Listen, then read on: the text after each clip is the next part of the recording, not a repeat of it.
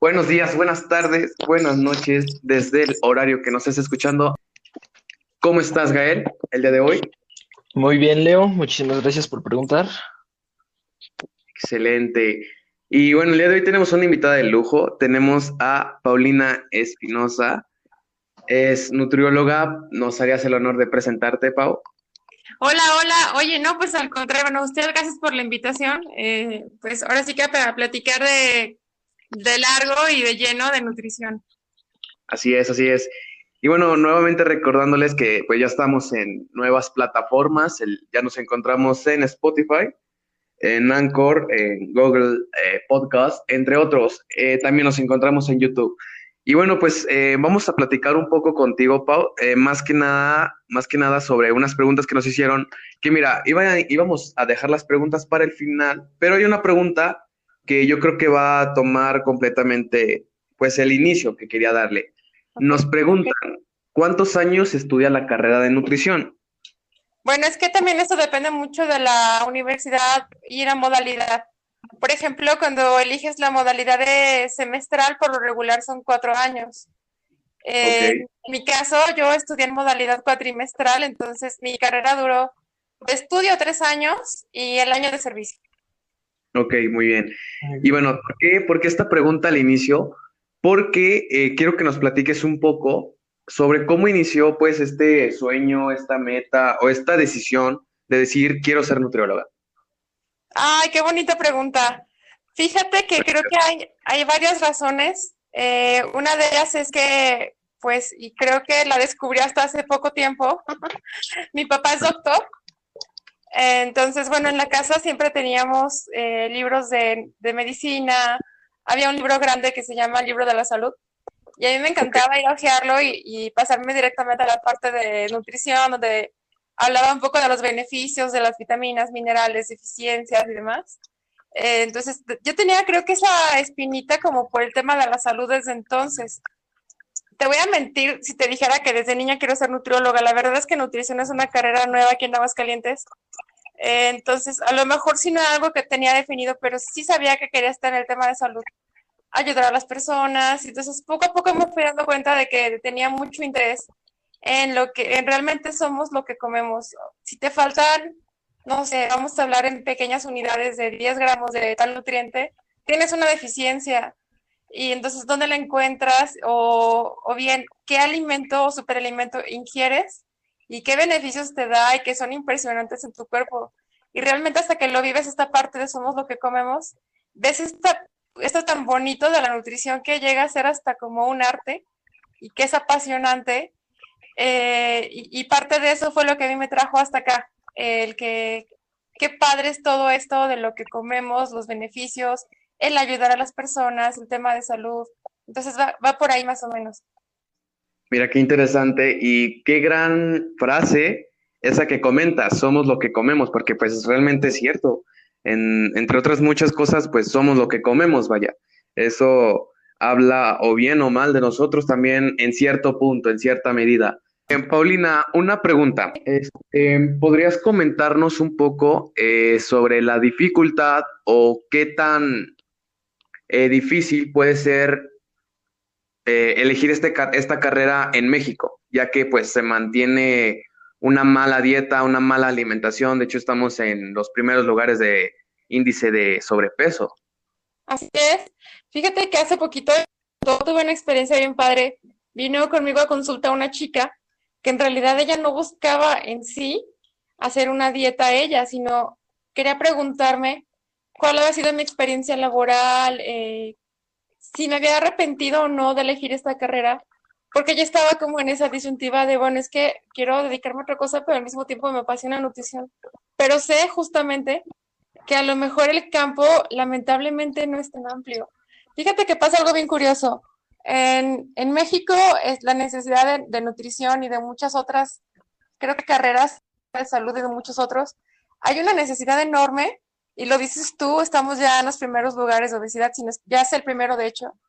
Eh, y sin embargo, todavía sigues escuchando personas decir, es que para qué un nutriólogo, yo dejo de tomar refresco, dejo de comer tortilla, dejo de comer pan y listo, bajo de peso. cuando realmente creo que sí necesitamos mucho más una cultura de nutrición, incluso desde la niñez, y que sepamos que la nutrición es nada más como una carrera de lujo o como para, ve al nutriólogo solo para que te baje de peso. Realmente desde que quieres prevenir gastritis, desde que a lo mejor no tienes rendimiento en tu trabajo, te hace falta nutrirte bien, si tienes problemas de sueño, eh, si tú a lo mejor tienes problemas de depresión o de ansiedad y ya los trataste con un profesional de la salud mental y aún así persiste porque a lo mejor no te das cuenta que tomas muchísimo café o muchísimo refresco. Entonces, creo que sí hace falta eh, la cultura para que se puedan abrir muchos más campos y ramas que son necesarios y que son urgentes ya, donde nutrición es básica y fundamental. Eso que comentas es bastante cierto y sucede muchísimo en, yo creo que todos, en, México, yo creo que todos conocemos al menos un amigo o una persona que dice eso, o sea, que no necesitan al nutriólogo, pero también conocemos a otra persona que en lo personal me tocó estar, eh, bueno, escuchar de eso. Eh, es que yo no puedo pagar un nutriólogo, pero le pregunté que si alguna vez se había acercado y me dijo que no. Entonces, incluso yo digo, eh, me, ha tocado escuchar y ver, en, incluso en las redes sociales, que hay profesionistas que brindan sus servicios en ciertos lugares de gobierno. Entonces yo creo que no es exactamente eso el problema, lo económico, sino más bien eh, la flojera, la, pereza de la otra persona de no querer eh, ir con un nutriólogo. Y sucede también en, otras, en otros ámbitos, en otros campos. También tanto con, hasta el mismo carpintero, no, yo lo hago. Eh, pintar una casa, prefieren hacerlo ellos. O sea, sucede en muchos ámbitos por ahorrarse unos pesos. Entonces, mira, voy a enlazar esta pregunta que nos mandaron porque se relaciona un poco, ya que hay personas que mm, dicen que están en su peso o están delgados este, y, preguntan, necesito ir al nutriólogo, yo estoy delgado o en mi peso. Ay, es que aquí también entra algo bien importante. A veces de nuestro, bueno, más bien, de nuestro peso total, hay cierto porcentaje que es ocupado por la masa muscular, otro porcentaje por masa grasa, también lo que es el líquido, la densidad ósea. Entonces, puede que tú te consideres dentro de tu peso y a lo mejor lo estés, pero de ese peso que tú tienes y cuánto es músculo. Entonces, aquí lo notamos, eh, por ejemplo, yo tengo aquí en mi consultorio una, una báscula que tiene una tecnología que se le conoce como bioimpedancia, que mide las vibraciones de cada uno de los tejidos para calcular los porcentajes de grasa y músculo. Y nos hemos dado cuenta que con personas delgadas, aparentemente en su peso, tienen un porcentaje elevadísimo en grasa y de grasa visceral. Quiere decir que son personas que aparentemente están sanas, realmente no lo están, o peor aún, pueden tener su colesterol o triglicéridos o ácido úrico por los cielos. Entonces, creo que también hay que confiarse tanto como por que es que... Ok, ok. Pues sí, realmente eso es cierto, muy, muy cierto. O sea, eso, fíjate que en lo personal no lo sabía, porque, vaya, no, no conozco aún demasiado, pero es bastante cierto. Probablemente tú creas que estás en tu peso ideal, pero ¿qué tal y ese peso ideal, el 50% no es eh, lo que necesitas para estar sano? Ok, Gael. Exacto. Sí, perdón. Perdón, quiero hacer este ejemplo. A veces pasa que tal vez tú conozcas a una persona que mide un 80 y pesa 100 kilos, pero no lo sabes porque esa persona tiene muchísimo músculo y se le ve, ¿no? Se ve trabajadísimo de gym. Y una persona de un 80 que pesa 100 kilos, pero los tiene en grasa. Entonces ahí donde, es donde notamos como la mayor diferencia. Y hay equipos y hay tecnologías que los miden y también existe algo que se llama plicometría, que se hace a través de los pliegues cutáneos y de fórmulas y demás. Pero sí es importante hacer un análisis corporal y más que corporal, de tus hábitos y saber si realmente te alimentas correctamente, si tus horarios están adecuados, si duermes bien, si tienes actividad física.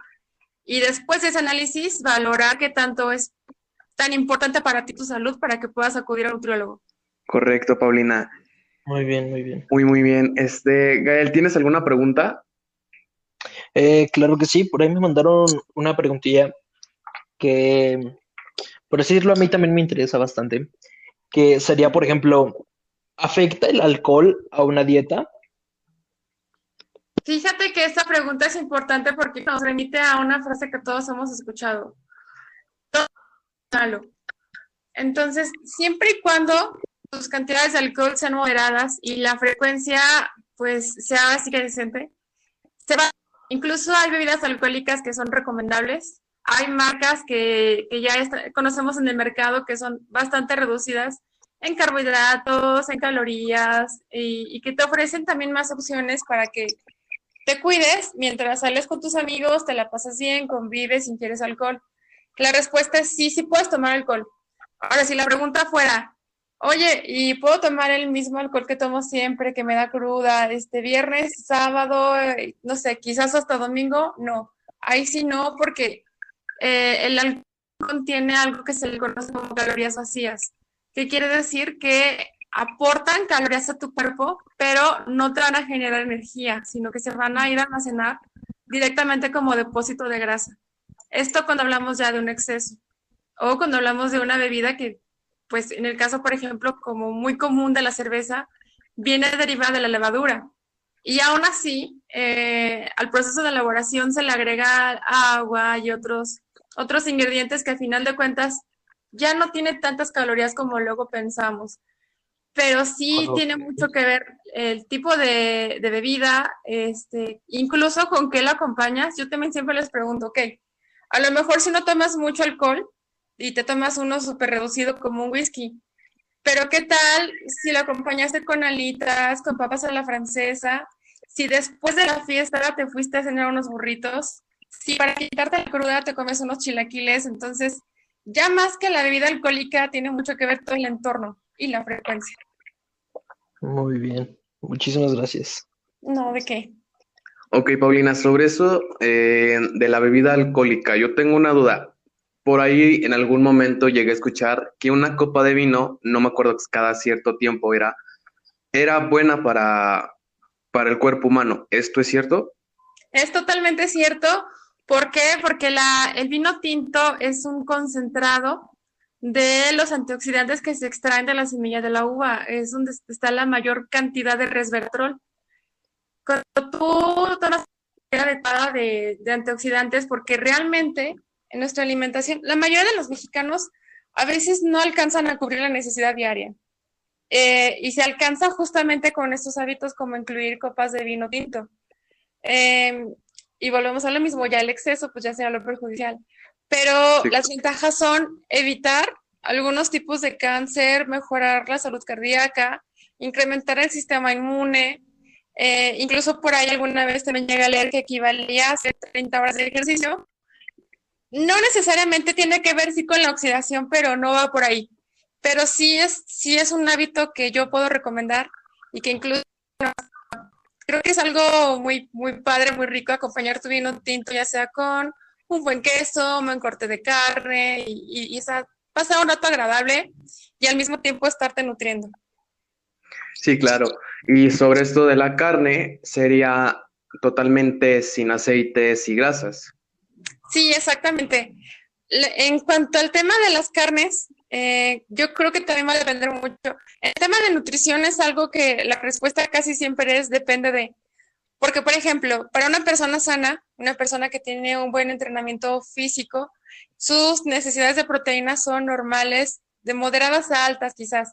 Pero para una persona que no necesita a lo mejor o que ya excede este, su cantidad de proteína, pues sí, cuidar tanto el tamaño como el tipo de carne e incluso que no sean las carnes rojas todos los días, que yo conozco personas que diario comen chicharrón y, este, y, chorizo y por el estilo.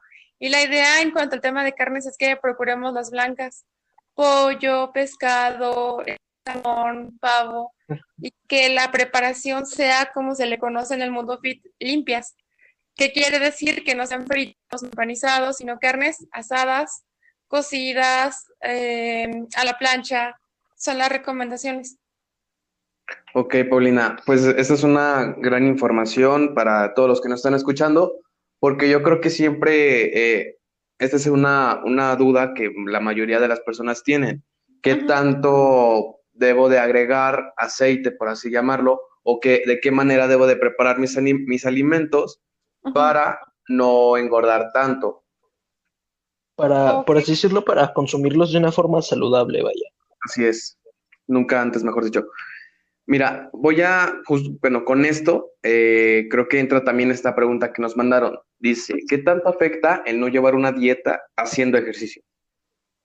Pues mira, el 70% de, de tus resultados son alimentación y el 30% es el ejercicio. Entonces creo que esto, pues de entrada, es la pregunta de esta persona, pero eh, bueno, mi complemento todavía sería, cuando haces ejercicio, también tiene mucho que ver tu objetivo. Hay personas que no tienen un objetivo estético, perdón, sino simplemente eh, tener más rendimiento físico. Este, hay personas que sí buscan más músculo. Ay, perdón. O grasa. Y, dependiendo de cada objetivo, es que la alimentación eh, varía. Ok, ok. Pues una gran, gran respuesta. Gael, ¿tienes más preguntas? Pues Sí tengo varias, pero yo creo que esta vez más que, más que una pregunta, es, por así decirlo, tu punto de vista. Quiero que me des tu punto de vista, Pau, acerca de un, un pequeño dicho que tiene por ahí mi familia, que principalmente yo lo siento que es bastante terco, pero este dicho inicia principalmente con mi abuelo, que ha pasado, por así decirlo, y está muy metido en mi familia. Y lo que dicen es, por ejemplo, que eh, la comida no engorda, lo que engorda son las personas. ¿Qué opinas acerca de, este pequeño?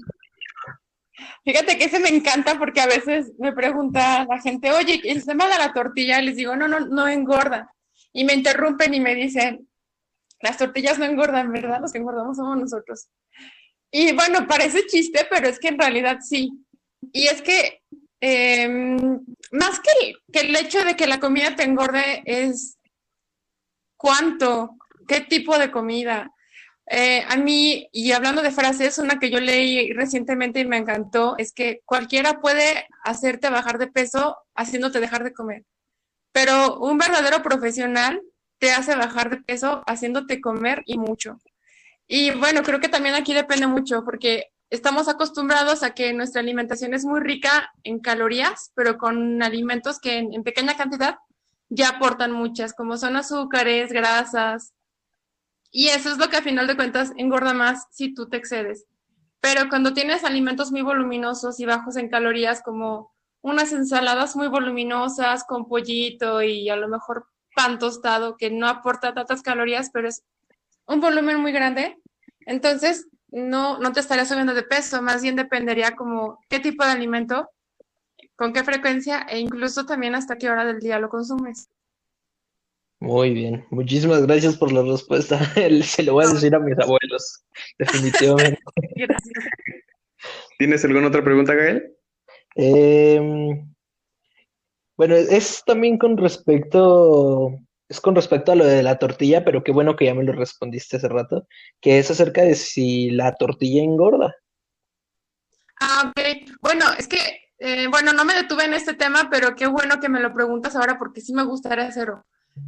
La tortilla, los nutriólogos la clasificamos en un grupo que se le conoce como cereales, cereales tubérculos.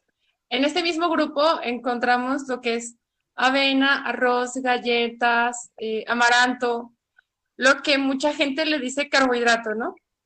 Entonces, eh, son equivalentes. Por ejemplo, cuando tú te comes una tortilla, en cuanto a las calorías y los carbohidratos, es lo mismo como si te comieras media taza de arroz, por ejemplo, eh, o cinco galletas marías. Entonces, ¿en qué casos sí engorda la tortilla cuando tú en tu plato tienes arroz o tienes papa y aparte comes tortilla porque estás haciendo un exceso de carbohidratos o de cereales. Pero en cambio, si tu plato solamente tiene vegetal y alguna proteína, ahí sí hace falta ya meter un carbohidrato y la opción puede ser una tortilla de maíz.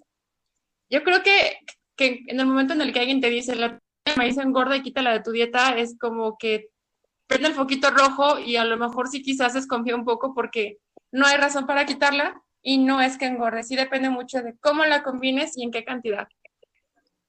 Muy bien, muchísimas gracias. Incluso creo que la tortilla, había, perdón, había un tipo de tortilla que no recuerdo exactamente el nombre, creo que era Nix, algo así, es algo así, que esa, que esa tipo de tortilla no engordaba en, lo absoluto. La que sí engordaba era la, pues la que están preparando últimamente. Ok. ¿Esto es cierto? Bueno, ahora sí que también depende aquí de últimamente en qué tipo, porque últimamente también se ha hecho una tortilla de nopal o tortillas de linaza, pero en tema de maíz, las más recientes, bueno, es que hay marcas que todavía siguen desarrollando, pues ahora sí que muy buena tecnología en los alimentos. Pero bueno, un tip que te puede quizás servir mucho es que entre más blanca esté la tortilla, sí se puede decir que te engorda más porque está más rebajada con harina. Eh, el nixtamal, por ejemplo, ese es como un maíz más amarillito y las tortillas de antes o lo que llamamos tortilla de rancho, esas tortillas realmente son ricas en maíz y, en una o dos tortillitas por comida no te pueden engordar. Claro, insisto, si no la acompañas con arroz, con papa o demás, pero siendo equilibrado, esas me parecen perfectas. Claro que siempre recomiendo también mucho lo que es la tortilla de nopal. ¿Por qué? Porque viene menos reducida, bueno, perdón, viene reducida en carbohidrato. Ok, muy bien. Aquí, no sé si tengas otra pregunta tú, Gael. No, es. Serían todas. Ok, mira, quiero que nos platiques un poco sobre lo que es el paso de tu carrera, porque aquí quiero enlazar dos preguntas. La primera es, ¿qué es lo mejor de la carrera? Ajá. Y la segunda es, ¿cómo les va a los nutriólogos en México? Mm, yo supongo que es económicamente. Quiero que nos platiques un poco tanto de tu, tu vida durante, en la nutriología, tu carrera, cómo lo viviste, y hoy que ya estás trabajando en ello, pues cómo te va. Ay, qué padre pregunta, híjole. Fíjate que al menos durante mi experiencia académica o los estudios, creo que ah, algo que disfruté y que me encantó y me gustó muchísimo fue el, bueno, darme cuenta que, que confirmaba estas ideas que yo les comentaba en un inicio. Realmente con hacer pequeños cambios puedes cambiar totalmente la vida de una persona. Eh, sanarla, puedes hacer que tenga mejor rendimiento. Eh, creo que el es una de las carreras quizás más nobles por esta parte. Trabajas y al mismo tiempo estás ayudando y estás haciendo que las personas cambien hábitos. Cuando yo me di cuenta de esto, lo descubrí, creo que fue la parte más bonita, lo que más disfruté. Y ya en cuanto a mi experiencia profesional, ya en lo que es el campo laboral, mmm, mira, al menos te hablo únicamente de mi experiencia. La verdad es que para, para yo sacar la carrera, realmente tuve que trabajar, entonces sí quizás se complicó un poco porque, bueno, a quienes también lo han vivido o lo están viviendo saben que no es, no es tan fácil por tiempos y por demás situaciones. Y justamente por eso es que yo le di también este valor a mi profesión, ¿no? De que, oye, es que la verdad, creo que sí, sí me costó bastante como para terminar dedicándome a algo más. Entonces, yo desde un inicio quise hacerlo valer y no me metía en ningún empleo ni nada más que no tuviera que ver con mi carrera. Así que me metí en, clubes deportivos, he estado en empresas de suplementos, en, consultorios.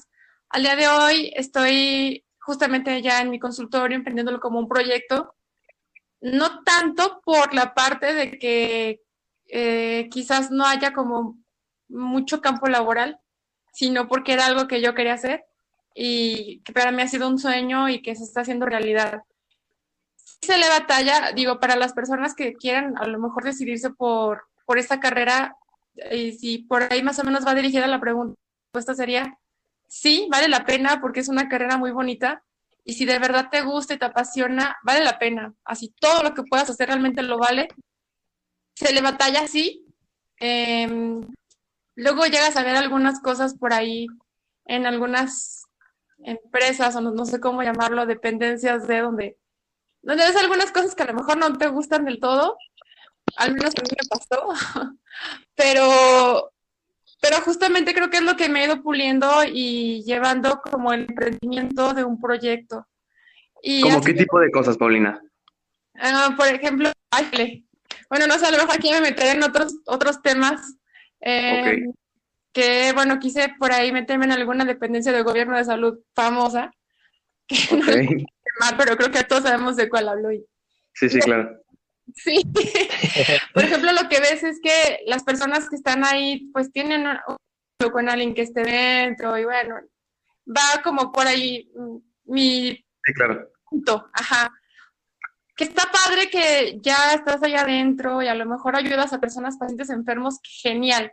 Pero bueno, todo el, tema de burocracia a lo mejor es donde yo no me hallé, no, encontré, al menos yo, Paulina, como una motivación.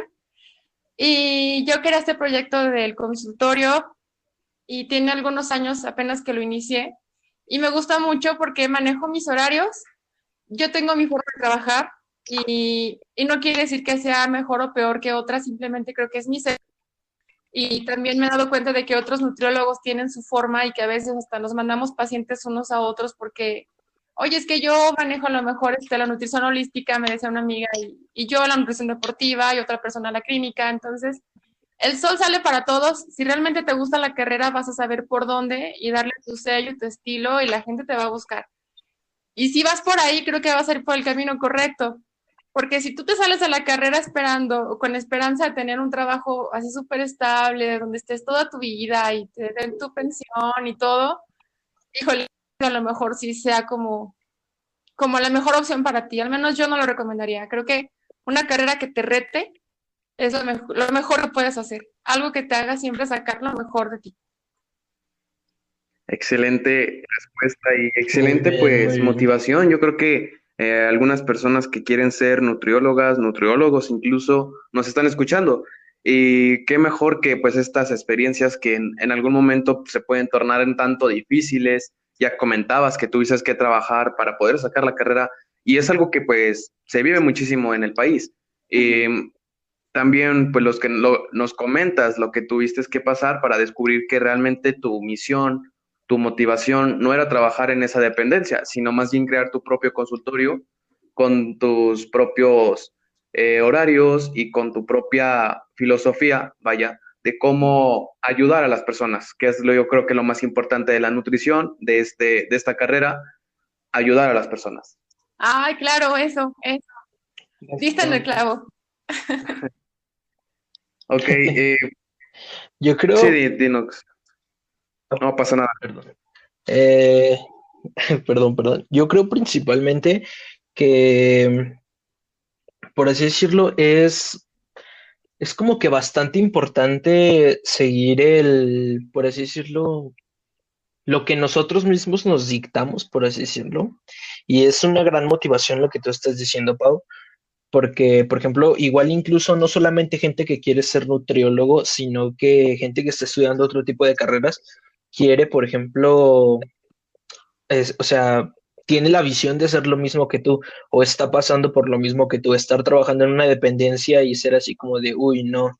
entonces ya es así como de, vamos a dar un cambio, vamos, por ejemplo, un abogado, mm, voy a abrir mi propio despacho de abogado y ya no quiero trabajar para una dependencia en gobierno. Creo que es una gran motivación para, sí, digo, y si estamos en este tema, yo creo al menos que es una buena decisión porque seamos realistas, las personas algunos generación X, millennials y adelante, ya no tenemos las mismas prestaciones en cuanto a los años de jubilación, el sacar tu casa con Infonavit y demás. Las prestaciones han cambiado mucho. Entonces, creo que ya lo de hoy y lo del futuro es el emprendimiento. Totalmente. Así me lo preguntas y a cualquier carrera, como dices, abogados, nutriólogos, médicos, todos, creo que lo mejor que puedes hacer siempre es emprender. Totalmente, y más ahora que se viene un gran cambio eh, después de esta pandemia, en, en todo, realmente en todo, se va a venir un gran cambio y creo que lo mejor que se está viendo es el emprender y también el manejo de redes sociales, que es lo que yo creo que va a ser muy fundamental para el regreso después de este, de este gran problema que estamos enfrentando ahora en, en el 2020. Claro, pues ya lo dice por ahí las leyes de la naturaleza, eh, o te adaptas o mueres. Entonces, Totalmente Sí, no, yo creo que estar actualizado y estar al día, y ahora que mencionas el tema de las redes sociales, pues me gustaría hacer el comercial y dar a conocer las mías. Sí, claro. Incluso, este, no sé si tengas eh, el domicilio o algún lugar para contactarte eh, para tu consultorio también. No sé si nos lo podrías proporcionar. Sí, claro, mira, en la ubicación es Avenida Las Américas, número 903, en el Centro Médico Las Américas. Estoy en el consultorio 12. Aquí me encuentran, em, digo, no hay pierde. Avenida Las Américas, aquí en el sur de la ciudad, está súper conocido y transitado. Para que chequen mi trabajo en redes sociales, me encuentran como BodyFit con Paulina en Facebook, YouTube e Instagram. Perfecto, Paulina. Gael, ¿quieres también decir tus redes sociales?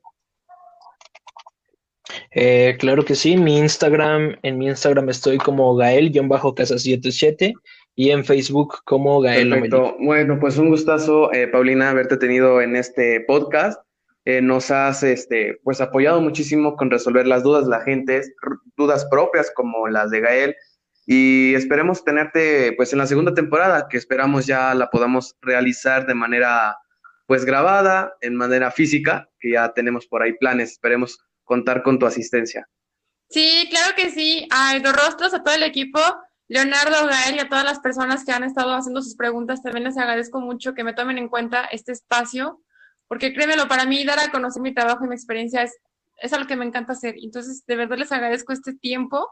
Ahorita hablamos de forma general, si después sale algún tema en particular, cuenta conmigo, aquí estoy. Perfecto, muchísimas gracias, Paulina. Y bueno, esto fue, muchísimas gracias. Esto fue Hidrorostros. Espero les haya encantado el podcast del día de hoy. Y bueno, ya lo escucharon. Esperemos tener próximamente a Paulina en una próxima temporada. Así que sin más que decir, nosotros somos Hidrorostros. Paulina ya saben dónde encontrarla como Podifit en todas las redes sociales. Hasta la próxima.